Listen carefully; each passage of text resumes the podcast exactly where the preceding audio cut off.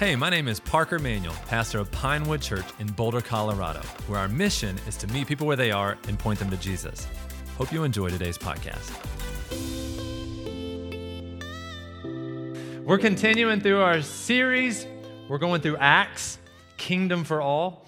Our last series was uh, Luke Part 1, which we talked about King for All, which talked about Jesus as our King. Uh, this is actually Luke Part 2. So Luke wrote the Gospel of Luke. Uh, Luke also is the author of the book Acts of the Apostles. So this is a continuation what he's talking about, and this is Kingdom for All. We're working through as a church the entire New Testament. You can go online to pinewood.church and you can see our reading plan. And this is really cool. We've never done this before as a church, but we're corporately reading through the New Testament through a reading plan.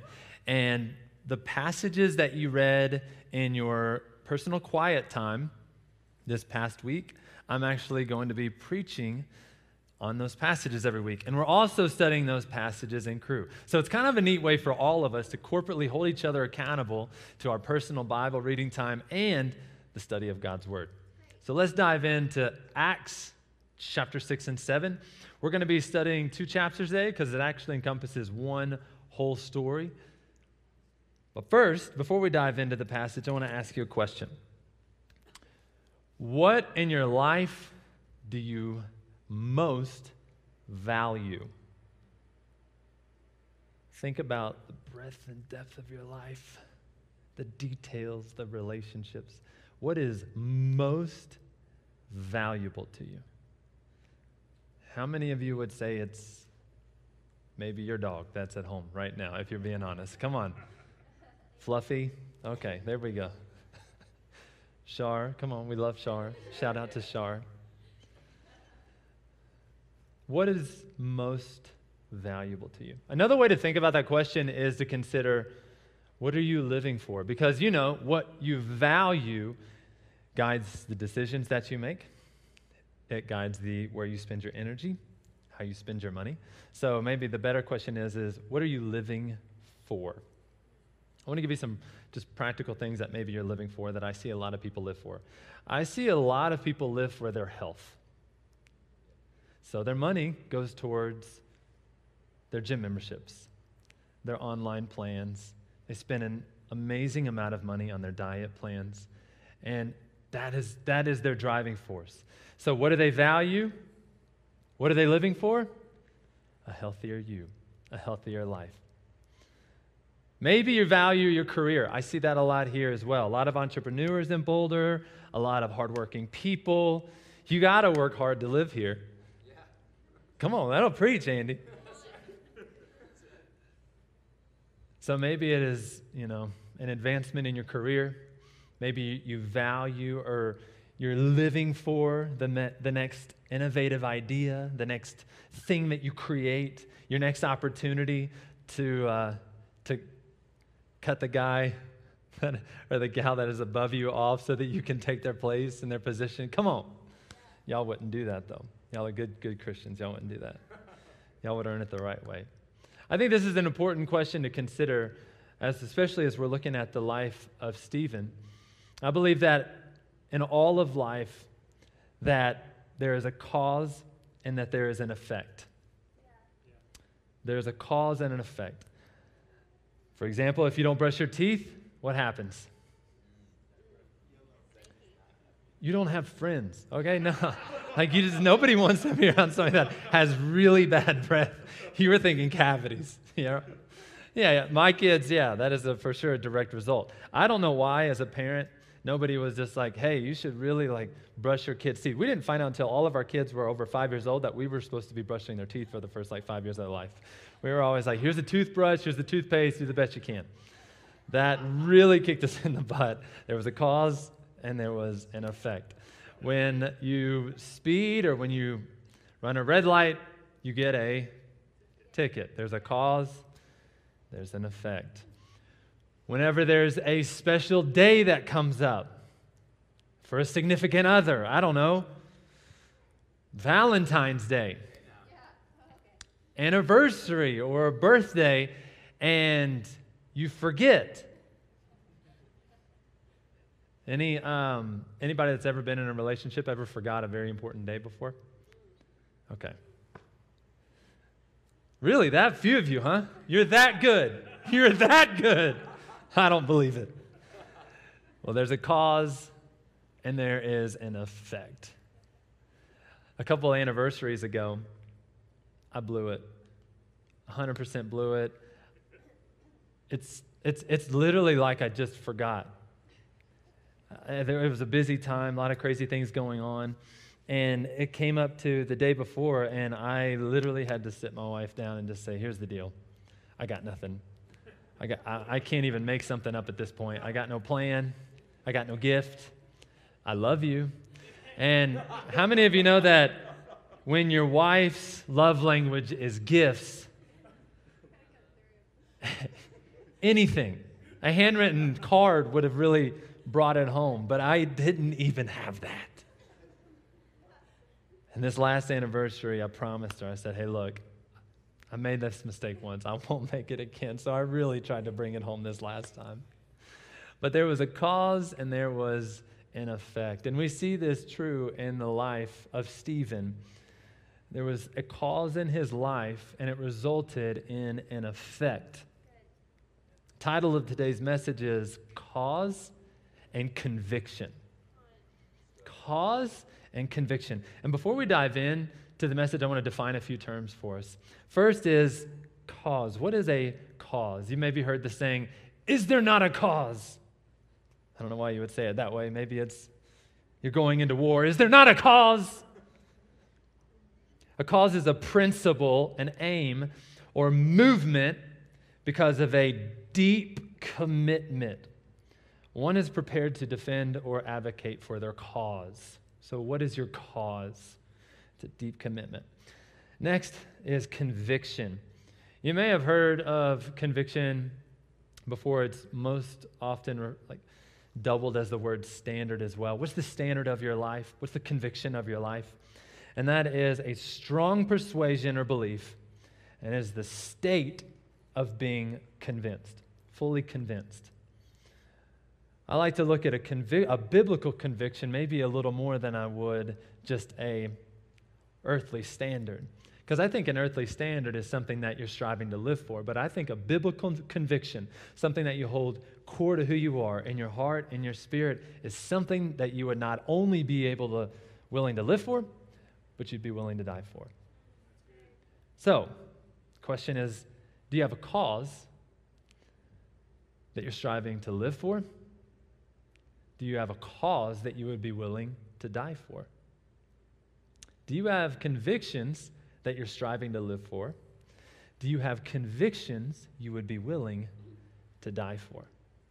To die for. Man, this got this just got real. The cause that I want to talk to you today about is the cause of the kingdom of God. The book of Acts is bookended with this idea of the kingdom of God. The king has come, he came to rule and reign.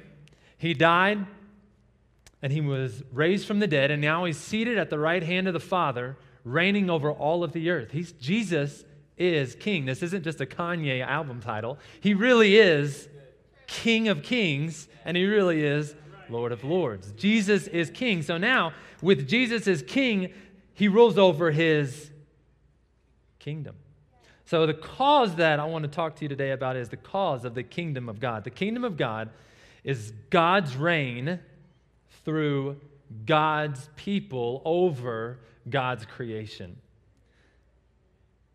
God's reign through God's people over God's creation. The kingdom of God is the vision of the world reordered around the love of Jesus.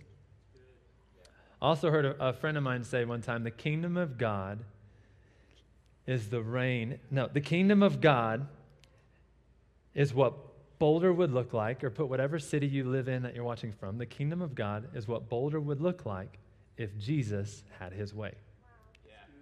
It's God's reign through God's people over God's creation. The big idea throughout the message is going to be the cause of the kingdom of God in your life should produce convictions through your attitude and actions. The cause of the kingdom of God in your life should produce convictions through your attitude and your actions. Is your cause worth dying for? Is your convictions worth living for? Let's pray.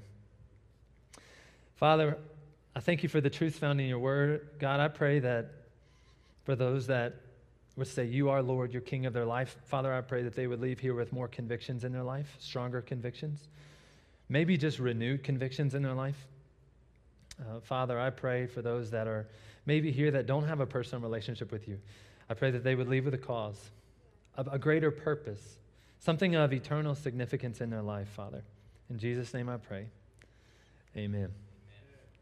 Let's start in the book of Acts, chapter 6, and let's look at the first seven verses of Acts. I want to talk to you about four convictions that we see in the life of Stephen.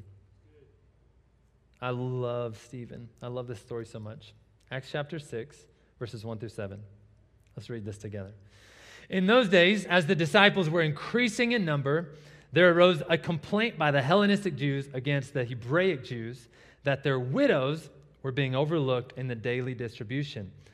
The twelve summoned the whole company of the disciples and said, It would not be right for us to give up preaching the word of God to wait on tables.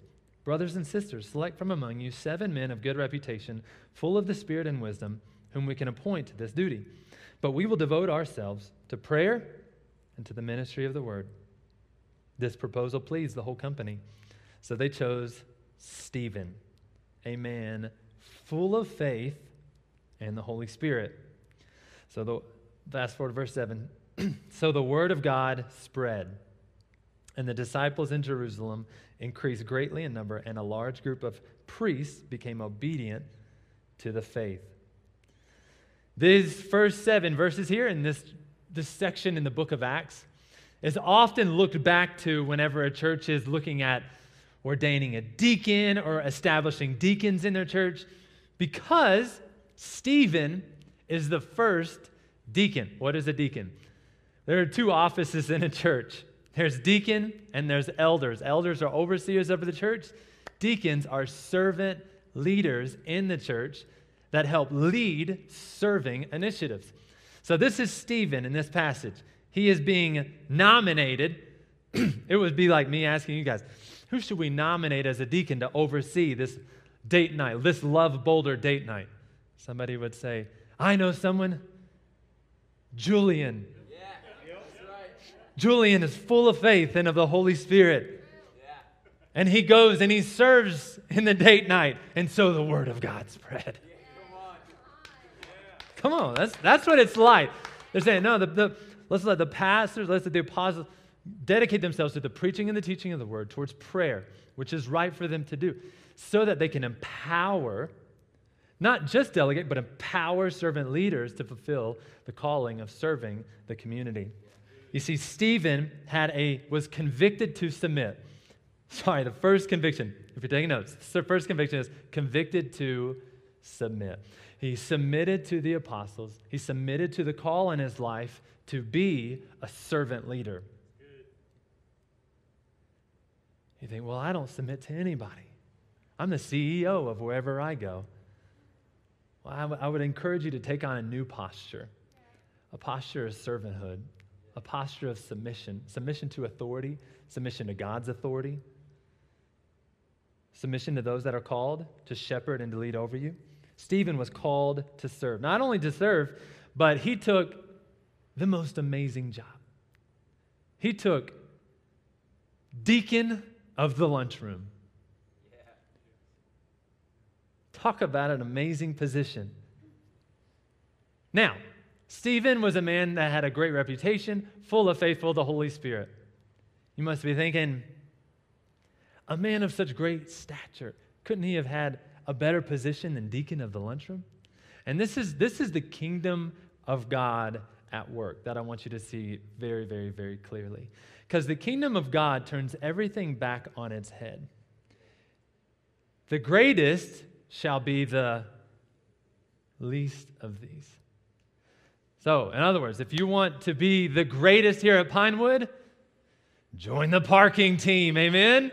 Negative zero degrees out there in the snow shoveling the snow for people so that they can get in, out there waving at strangers while they flip them off as they know. Happy Sunday, screw you. God bless you. No, I mean, uh, seriously though, the parking team. I mean, if you want to be the greatest, join the Rangers. Pinewood kids. I mean, they're personally, I think they're, you know, they're amazing. They're the greatest. But so often, whenever you look for an opportunity to serve, i am not saying you, I'm saying so often when people look for opportunities to serve, it's like, what opportunity can I have the greatest platform? Can I have a cool title? Or do I get a badge?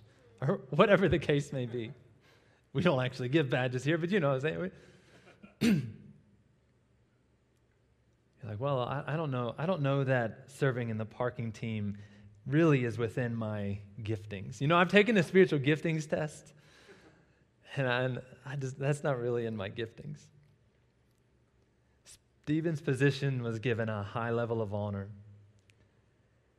And in his submission and his willingness to be the deacon of the lunchroom, he was elevated. And not only his life, but his death resulted in a catalytic event that sparked a global move of God. So you may be saying, well, I, I, I am multi talented.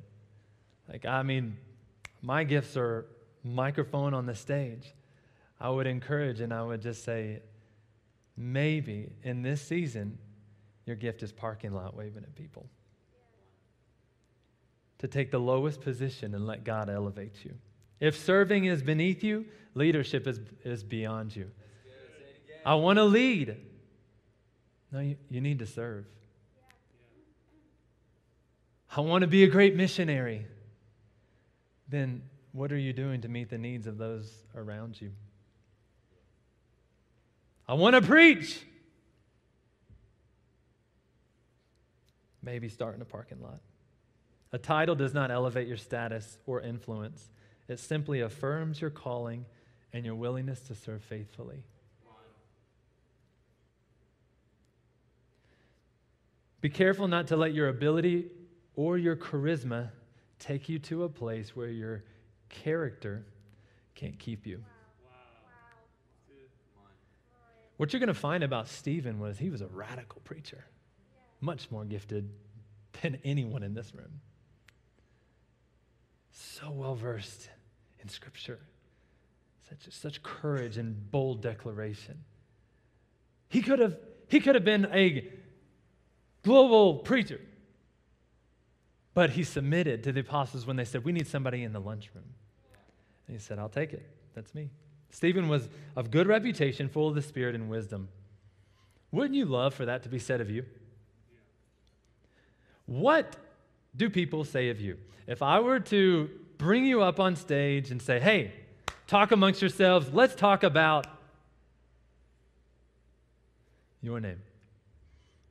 And people were to talk amongst themselves, what would they say about you? What's your reputation? What are you known for? Is it full of the Holy Spirit? Is it full of wisdom? Is it a servant? Is it humility? Titus 2 6 through 8.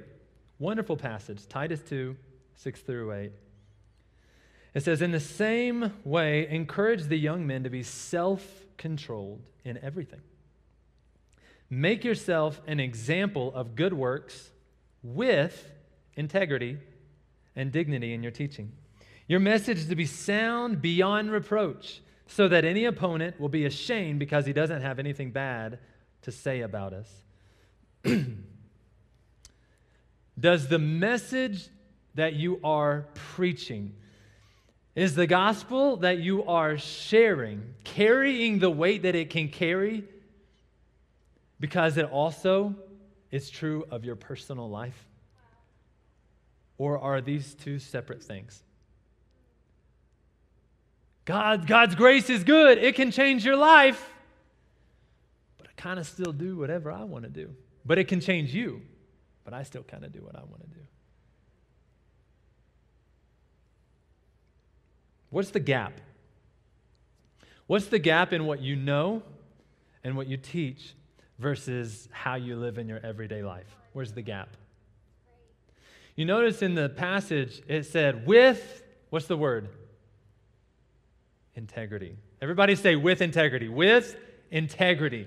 So, what is that saying? Is he talking about your everyday life in public? Or is he talking about your everyday life in private? So, God is good all the time. He can change your life. But in your private life, you do what you want. Oftentimes, what that looks like, unfortunately, with uh, a lot of believers, is we put on this, this veneer of hypocrisy where we're all of a sudden the Pharisee, the religious one, aka the critic of everything in the church. But in our personal lives, we live a completely different life. Imagine the hypocrisy. Will you ever have gospel influence that way? A reputation may be built for a season on what's on the outside, but without integrity, it will eventually be found out, and the result will be devastating. But you see, Stephen was a man of integrity. He was convicted to submit. Number two, he's convicted to seek. Acts 6, verses 8 through 10. Now, Stephen, full of grace and power, was performing great wonders and signs among the people. Opposition arose, however, and some members of the freedoms, freedmen's, definitely not freedom, freedmen's synagogue, composed of both Cyrenians and Alexandrians, and some from the Cilicia and Asia, and they began to argue with Stephen. But they were unable to stand up against his wisdom and the spirit by whom he was speaking. Notice that first part of verse 8. It says, Now Stephen, full of grace and power. That word full of, it actually means controlled by. So he was controlled by the Holy Spirit, controlled by grace. Stephen was full of the Holy Spirit, Acts 6, 3 and 10, full of faith, Acts 6, 5, and in full of power, Acts 6, verse 8. He was this, he was full of, he was controlled by. How many of you know that whatever you're filling up with right now is controlling you? What content you inhale will be the content you exhale. What content you see will be how you live your life. I don't, I don't know what led me to the point where I wanted to cheat on my life, my wife or my husband. Well, maybe it was the daily consumption of pornography that you poured into your mind and into your spirit for year after year after year that led toward this action on the outside. Whatever you are full of, you will be controlled by. What are you controlled by? What are you full of? Could it be said of you that you are full of the Holy Spirit? Could it be said of you that you are full of the power of the Holy Spirit? That you are full of wisdom? Would it be said of you that you're full of wisdom? This idea of being controlled by is also this idea of if, if, if I'm so full of the Holy Spirit, then if the Holy Spirit were to leave me, I would no longer know how to operate. God, I, where do, whoa, Holy Spirit, I can't hear you on this one. What do you want me to do? A pastor friend of mine challenged me one time with that, and he said, I want to be so filled up by the Holy Spirit that if the Holy Spirit were to leave my body, I would fall on the ground, unable to move. And it was just a physical visual for me to be like, whoo, that is not me right now. Do I seek the Holy Spirit in my everyday life? I try. But I'm not anywhere near where I should be. So we have the, the deacon of the lunchroom being a evangelist and miracle worker in the lunchroom. This would be like us walking through the line at Chipotle and they're packing your burrito. He's like, anything I can pray for you today about? Have you met Jesus as your Lord and Savior? Has he, he can change your life. You're like, oh, you're sick today? Lean over. I know you're not supposed to lean over. Lean over. Boom, be healed in Jesus' name. Deacon of the lunchroom is evangelizing, and they're seeing signs and wonders. People were getting healed, and the word of God spread.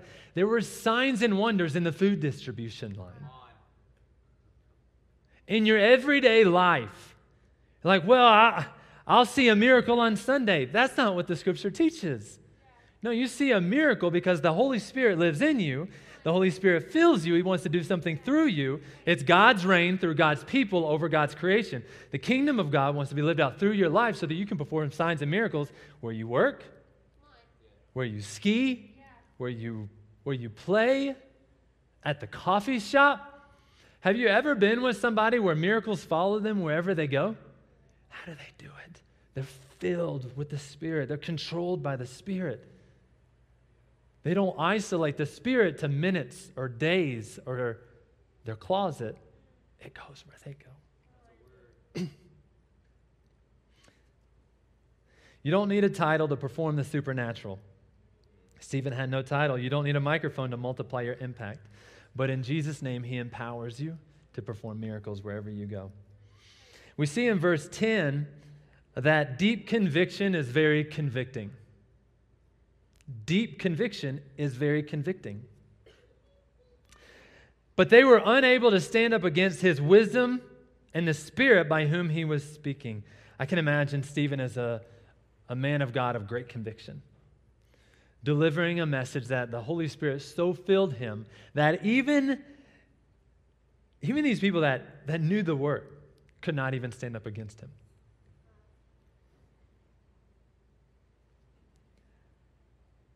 There's something powerful when someone stands up for their convictions against all opposition.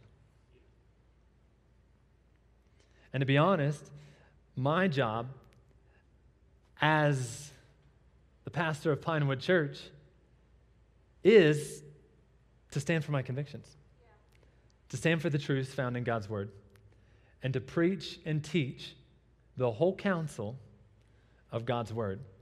And if I do my job correctly, and I preach what God's word says, then it is my hope and it is my prayer that I offend you. You're like, what? Yes, I want you to like me. But I care more about what God thinks of me than what you do. I want to be true to his word.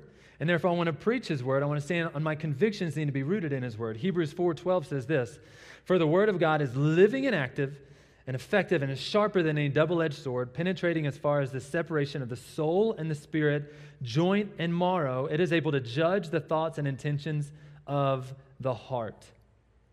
So, in other words, when God's word is preached and when God's word is taught, it should pierce down to the core of who you are. And we already know that the way is offensive.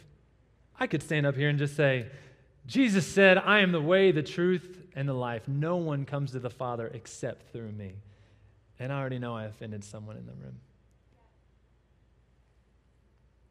But this is exactly the call that he had on his life was to preach a convicting word from the word. There's great power when the convictions that you preach also align with the convictions that you live. Offense through God's word, delivered in grace and truth, will result in intense opposition and offense. And this is, leads us to chapter 6, verse 11. When Stephen is falsely accused, it says this Then they secretly persuaded some men to say, secretly persuaded, mind you, we heard him speaking blasphemous words against Moses and God. They stirred up the people the elders and the scribes. So they came, seized him, took him to the Sanhedrin. They also presented false witnesses, you were secretly persuaded. They stirred up the people, and then they presented false witnesses. And they said, This man never stopped speaking against the holy place and the law. For we heard him say that the Jesus of Nazareth will destroy this place and change the customs that Moses handed down to us. And all who were sitting in the Sanhedrin looked intently at him and saw his face was like the face of an angel. I can just imagine the Sanhedrin are in a full on rage at Stephen. So much so that they would be willing to lie, go against their own religious tradition, and present false witnesses against him. This is not a display of seeking truth or a reliance on God. They were full on enraged with their own self interest.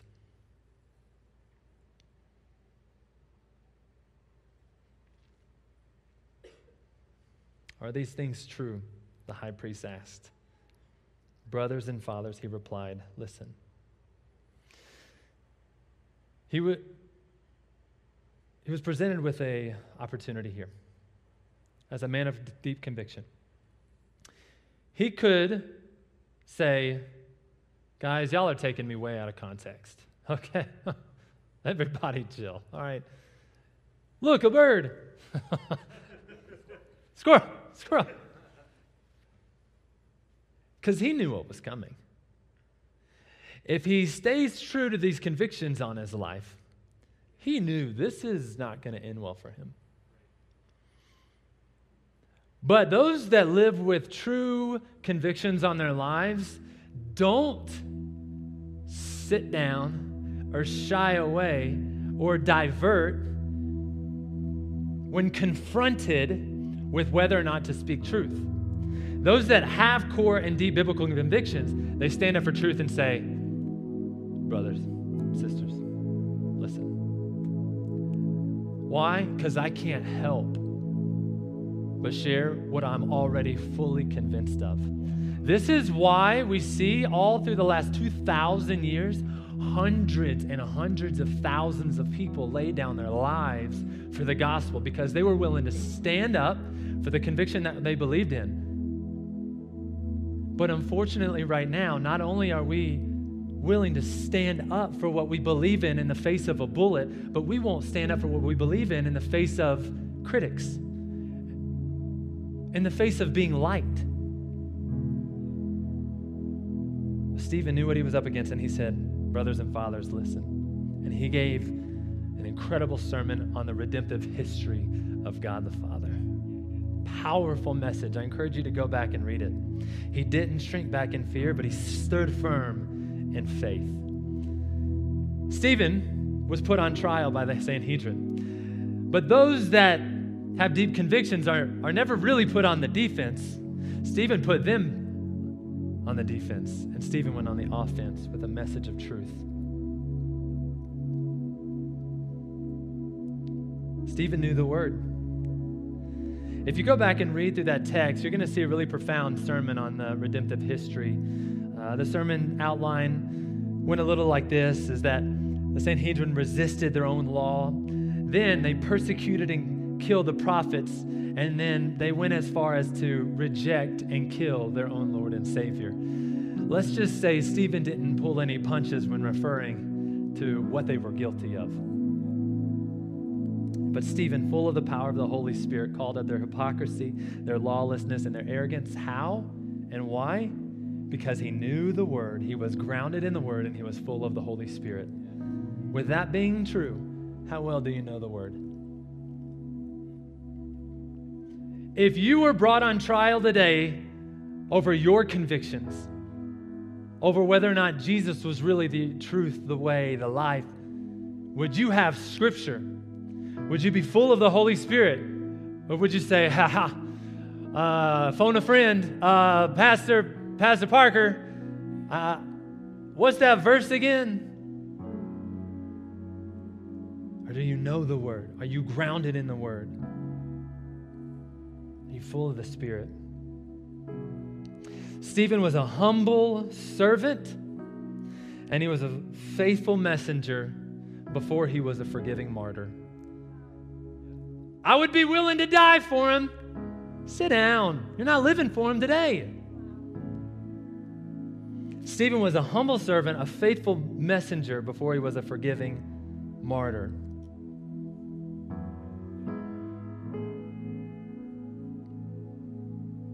If you're unfaithful to serve, what makes you think that you would be faithful to sacrifice your own life?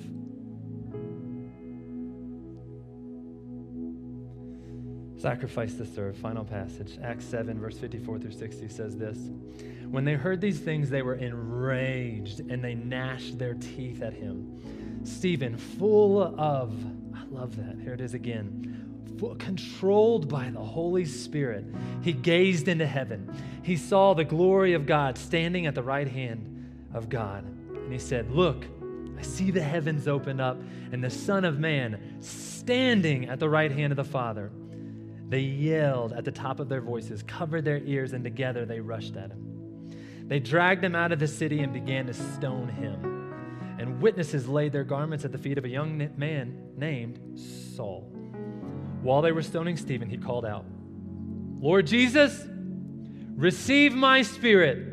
And he knelt down and he cried out with a loud voice, Lord, do not hold this sin against them. And after saying this, he died. Jesus, Stephen, Stephen gave it all.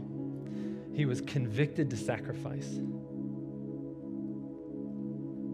He was convicted to the very end. He was faithful to the very end. Look what he did. Stephen, full of the Holy Spirit, did what? Gazed into heaven. Stephen, full of the Holy Spirit, in his most oppressive hour. What did he do? He looked up. What do you do?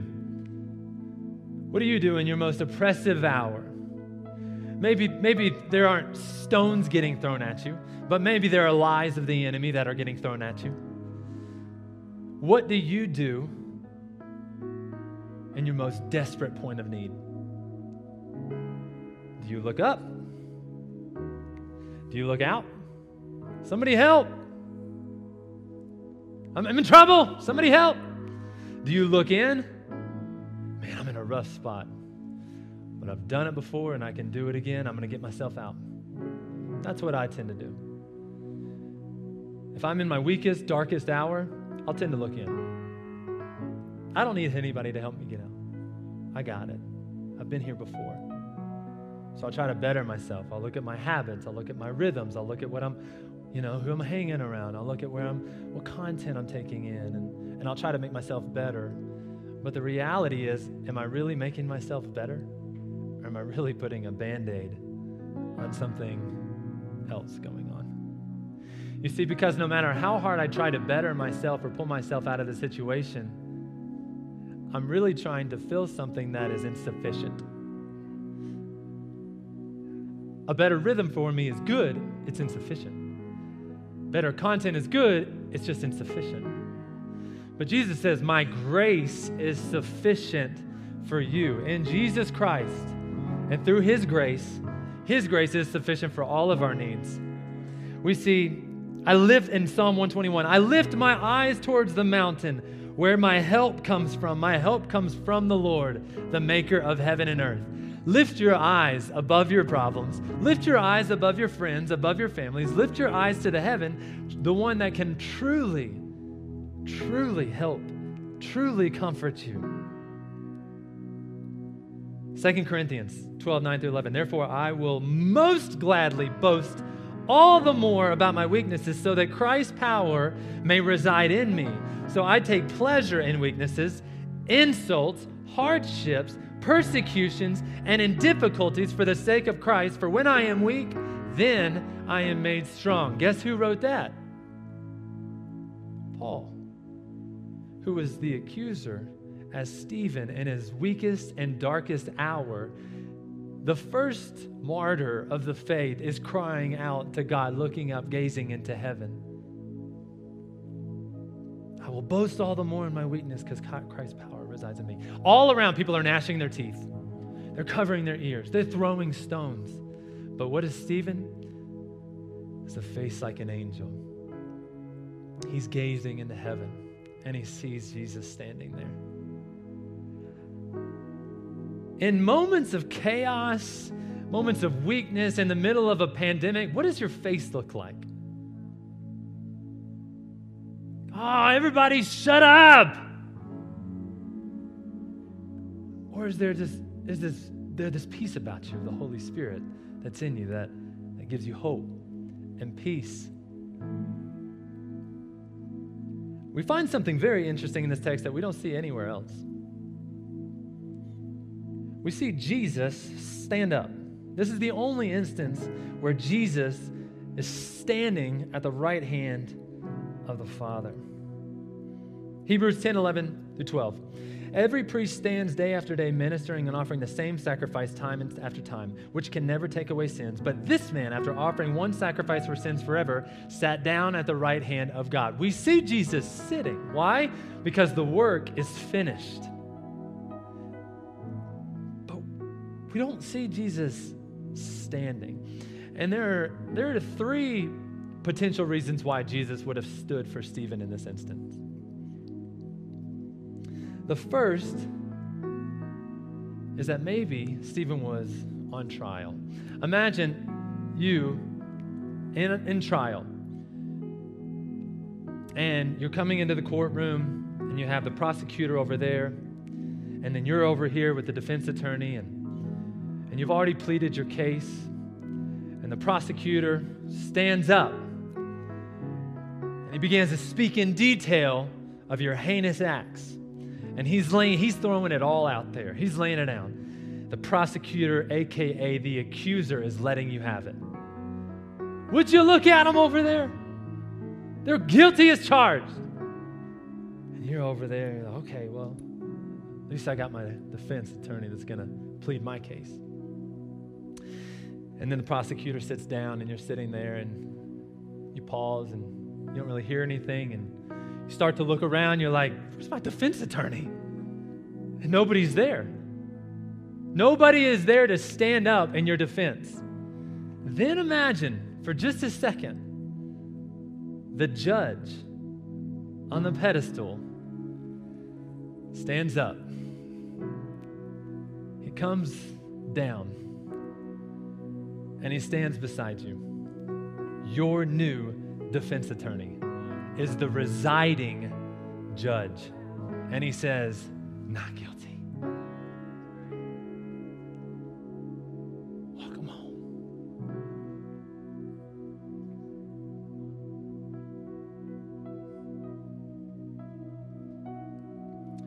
Some also believe that he was giving Stephen a standing ovation. Stephen, you live faithful.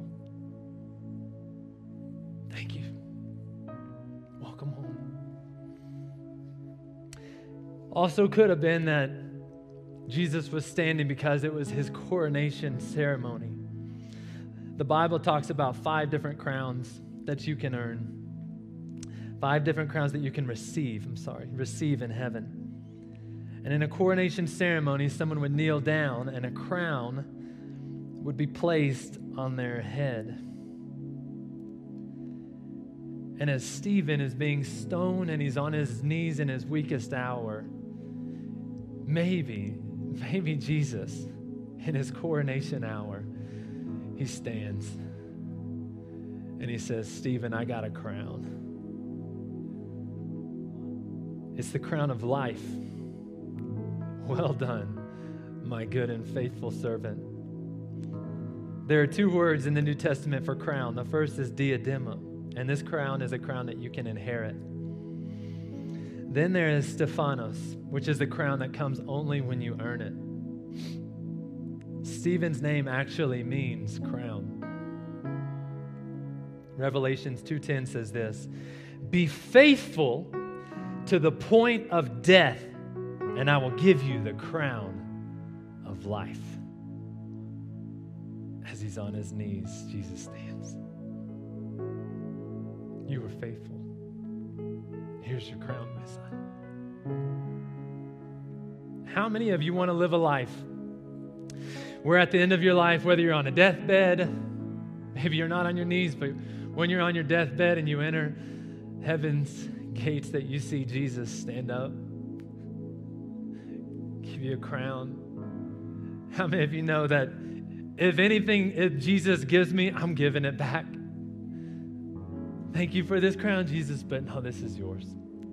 You're not just worthy of my worship, you're worthy of the reward. It's all yours. But I want to live my life that at the end of my life, I can be known as not only that I sacrificed it all, but that I faithfully served and gave all that I had while I still had time. That is how Stephen was marked. He was marked as a life of sacrifice, not a moment of sacrifice. Stephen's life was marked by a lifetime of sacrifice, submission, servanthood, not a moment of sacrifice. I would die for him, then live for him today. I would give him everything, then give him of your tithes and your money.